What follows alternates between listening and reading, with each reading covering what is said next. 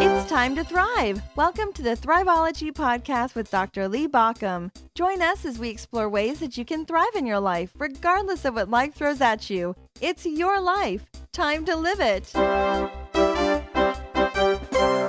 We all need a set of tools. It's just kind of part of life that we need some tools to rely on. Maybe in your work, you use a computer or a calculator, or maybe if you're old school, you might lo- use a slide rule, or maybe you do construction. Maybe you use a hammer or a saw, or, or maybe you cook and you have your special spatula or your knife set, all of those pieces that are parts of how you do your day. I also believe that there are tools that we have that we use to get through life, our, our thought tools. I was recently at a conference and one of the presenters was talking about memory and how you, you can have tools for your memory. And he, he told us about some tools for how you access your memory in better ways. It was very interesting to watch these tools that I'd never heard of. And that was part of what was behind my desire to do this this series of podcasts on the tools of uh, of thriving, of how we bring thriving into our lives, because we have a tool set, a kind of a, our tool belt that we can pull out at different times and use in different ways. Now, the difference between like your spatula or your hammer or your slide rule uh, is that these tools are often mental pieces, mental understandings, places you can return to and rely on to move you through.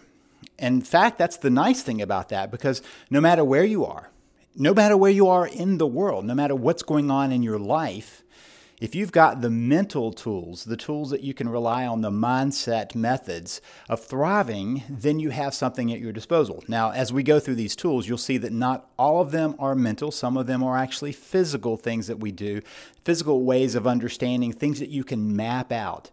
Today, though, is mostly mental. But only mostly. There, there's a little bit that I want you to, to do with a pen and pencil, so or, or pen and paper, or pencil and paper, or maybe even a slide rule. So go ahead and grab a piece of paper, and go ahead and grab something to write with, and we'll get to that in just a minute.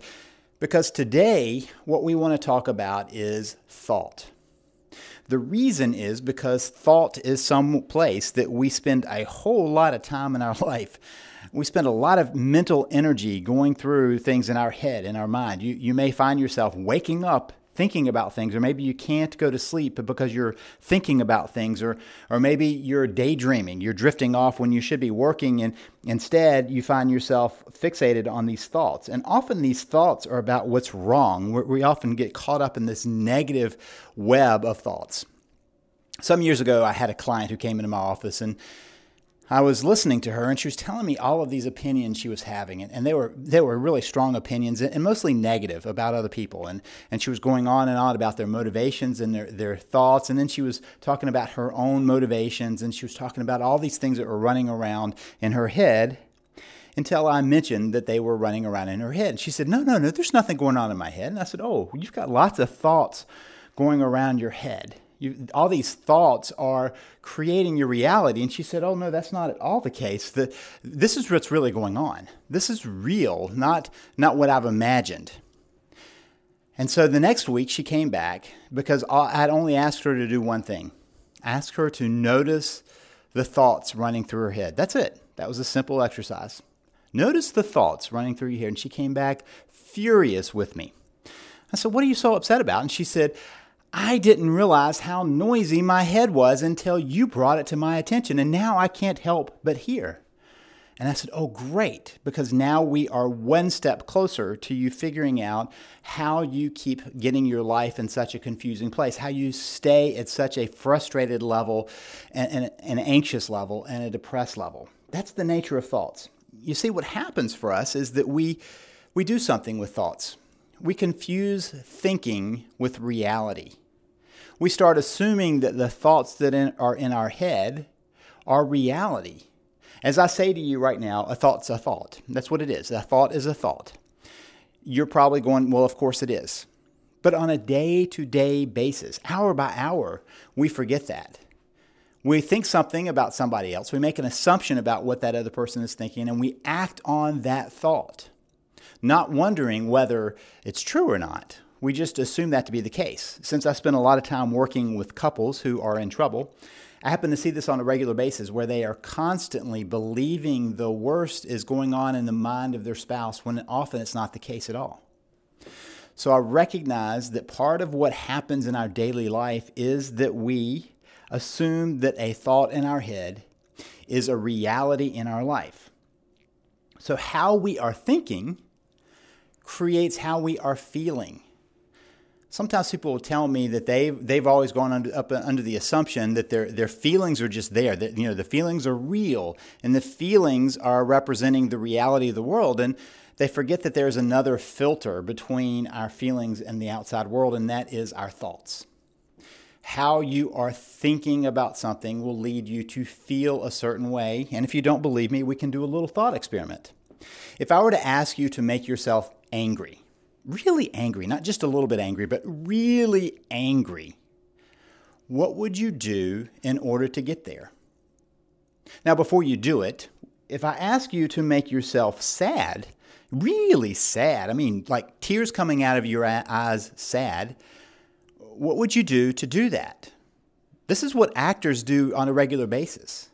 You know, whatever's going on in their scene, since they cut them in little pieces, that whatever's going on in that scene, they have to imagine themselves being really, really sad. And, and, and if they're trying to create the tears, they think of something that made them really, really sad and allow that to capture them.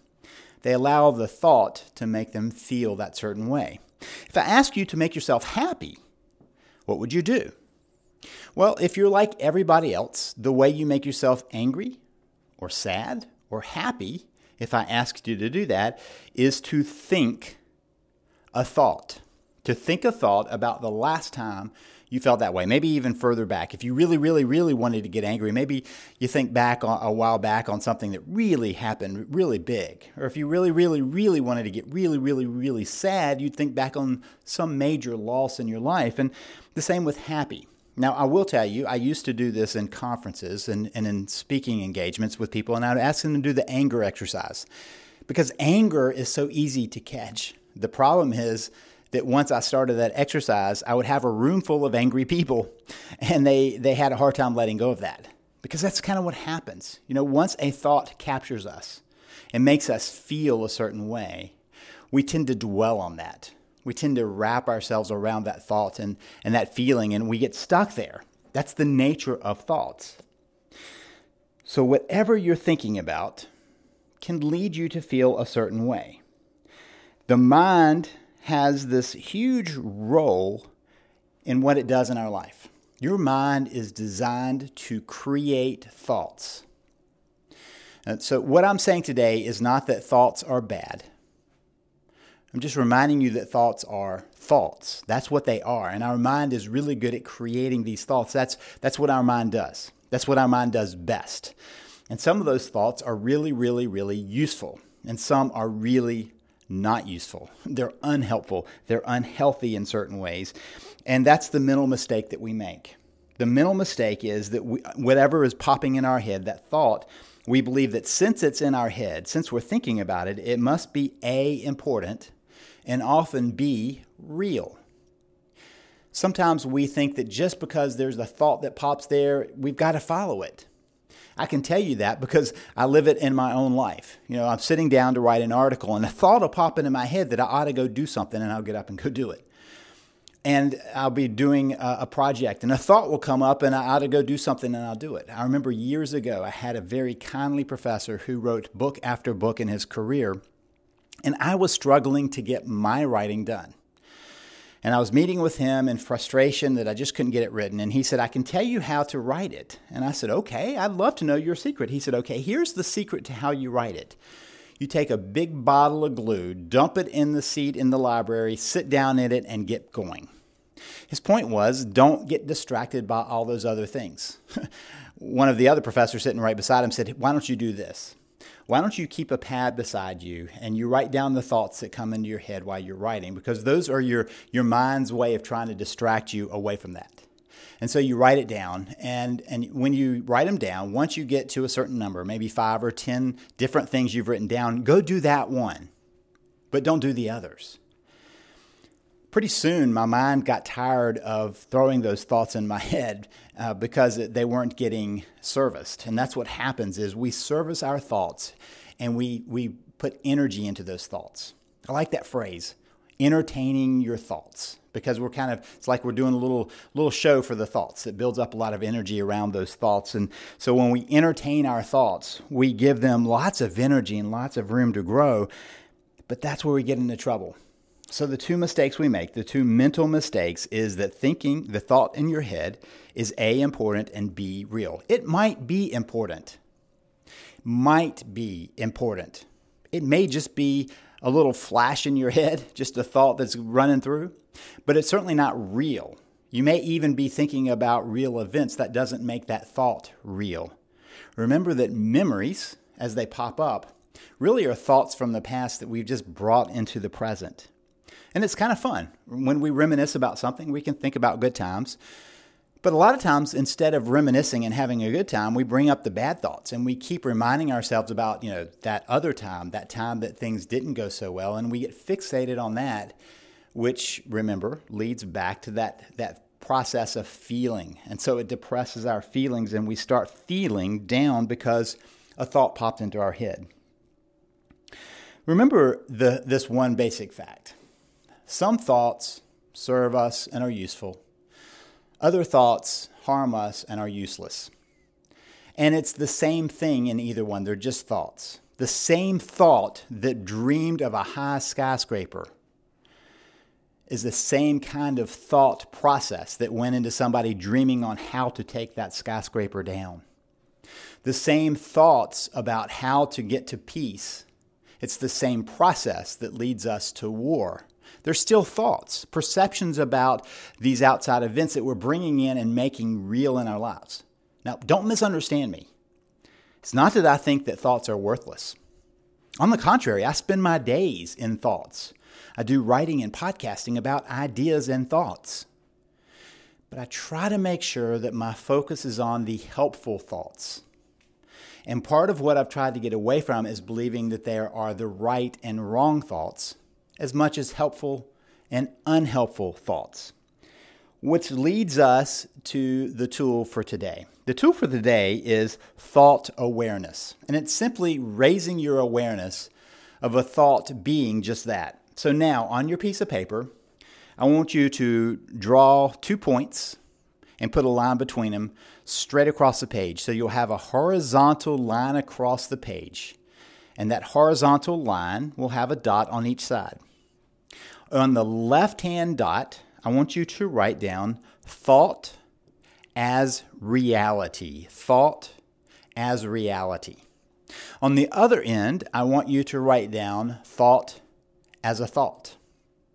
Thought as a thought. Those are the two ends of the spectrum in our understanding of thoughts. On one end, someone might believe that if it pops into their head, it must be real, must be important, and must be looked at. On the other end, on the right-hand side, are the people who recognize that a thought pops into their head and it's just a thought. That's all it is. Whether they want to give it energy or not is a secondary question, but they've already realized that it's just a thought. Now notice that. Sometimes you'll have a thought and you'll realize that you need to put some energy into it.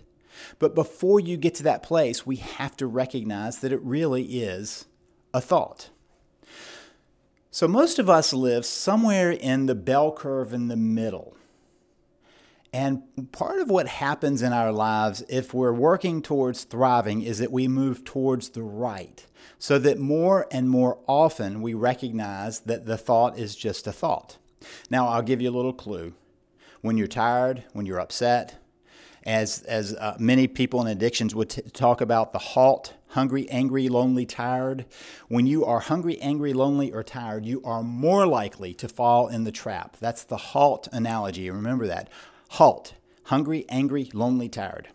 When you are experiencing any of those, you will have a harder time staying to the right. You'll move towards the left.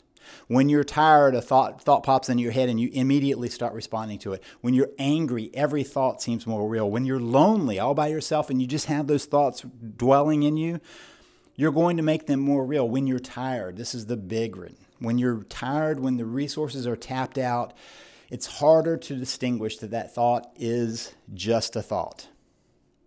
At the far end, the far left, that's psychosis. people who are psychotic believe that every single thought that pops into their head is reality. That's the nature of that. I remember the years I worked uh, doing evaluations in emergency emergency psychiatry, that was one of the realizations I had, is that the thought was popping into somebody's head, and they were assuming it was real. So they would go through these scenarios, and they were usually paranoid scenarios of who was listening in on them, who was spying on them, the helicopters hovering just over the ridge. All of those pieces were coming because a thought popped into their head, and they could not distinguish the thought from reality. So that's at the far end. At the very far end of the right-hand side would be somebody who is always aware that a thought is a thought, and that's a very rare person, if anyone. We all struggle somewhere in there, and so our task in life is simply to keep moving up the spectrum closer and closer to recognizing a thought as a thought. So how to use this in daily life? The first thing is, maybe you're already going, oh, okay, I see where I get wrapped up in my thoughts. So now I can recognize the thought as a thought. But let me give you another way of thinking about this. Think about your emotional life as a barometer. It's a barometer of your thinking. Every year we go to the beach. My parents uh, have a barometer in the hall of, of their home at the beach. And that barometer lets me know about the weather. So I can go in and I can look at the barometer and I can guess on what's coming our way. When I first get there, I look and I set it so that the steady needle is over the barometer needle. The barometer is showing the pressure, pressure of the what's what's in the atmosphere. And so if I set it the same, then I can see if it changes. And the barometric pressure will change. So if the pressure is the same as where it is, let's say we get there on a good, pretty day and I set the marker. And the next day I get up and it's either there or above, I know that we're in for good weather. And so we can go about our day not worrying about things. We can just go have a good day at the beach. But if I see that it's below my marker needle, then I recognize that it's likely that bad weather is coming our way. The low pressure is coming our way. And the bad weather means that we might need to change plans. Maybe we need to go to the mall. Maybe we need to go to a movie. Maybe we need to be more attentive to our environment. So the barometer in, our, in, in weather is the same kind of thing as our emotions. So let's say I get up and I'm feeling pretty good.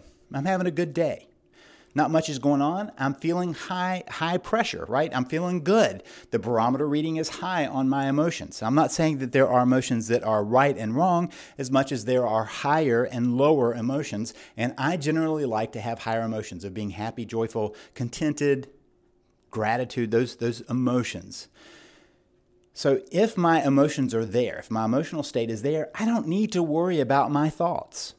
They're doing just fine. So I don't need to be focused on, is that thought real? I just recognize that whatever's going on, those thoughts are helpful. I'm moving in a positive, helpful direction. But what if I get up and I'm feeling angry, upset, jealous, frustrated? Then I need to ask one simple question. What am I thinking about? What's driving my thoughts right now? And if I can think about that one thought, what am I thinking about? I always realize that I've gotten focused on a thought and confused that thought with reality. I've shifted to the left on that scale. And my task is to shift to the right, to get to a place where I'm feeling more and more uh, uh, clear that that thought is just a thought.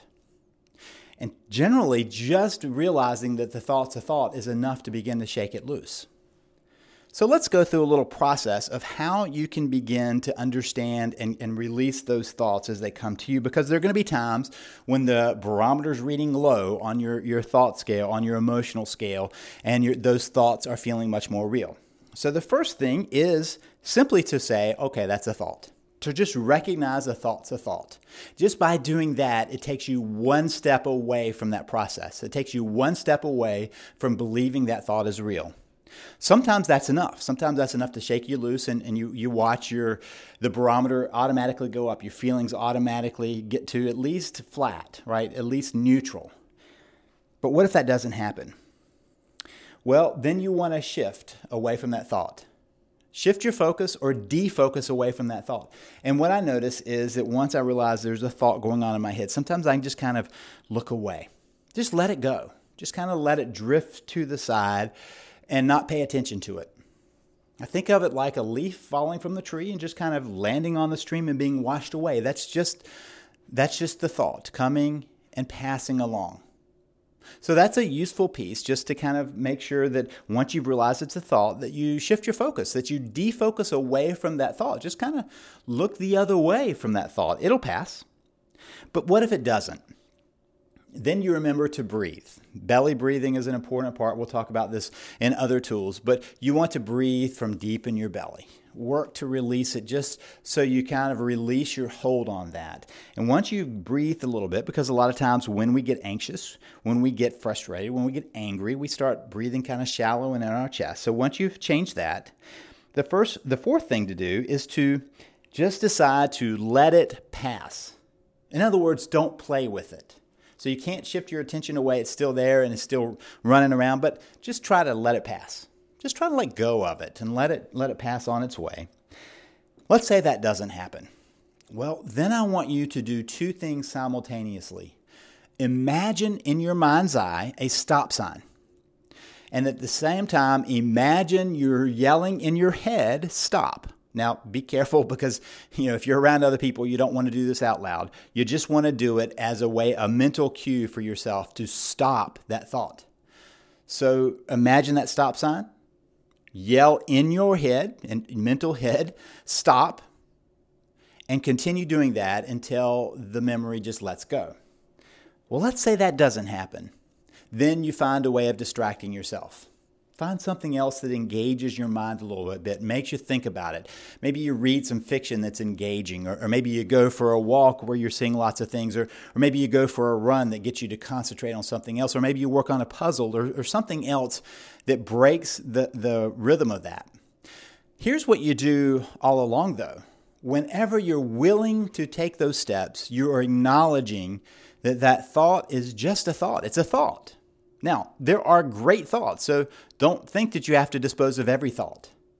But remember that every thought is a thought, not reality. Your tool for today is that spectrum, to recognize that you're somewhere on the spectrum, and your task is to continue to remind yourself that the thought is a thought. If this has been helpful, you might find more help in my book, Thrive Principles. It's my latest book, and you can find more about that at the thrive principles dot com. the thrive principles dot com. It's fifteen strategies to help you build a thriving life no matter what's coming your way. So check that out at the thrive principles dot com. This is Lee Baucom wishing you a thriving life.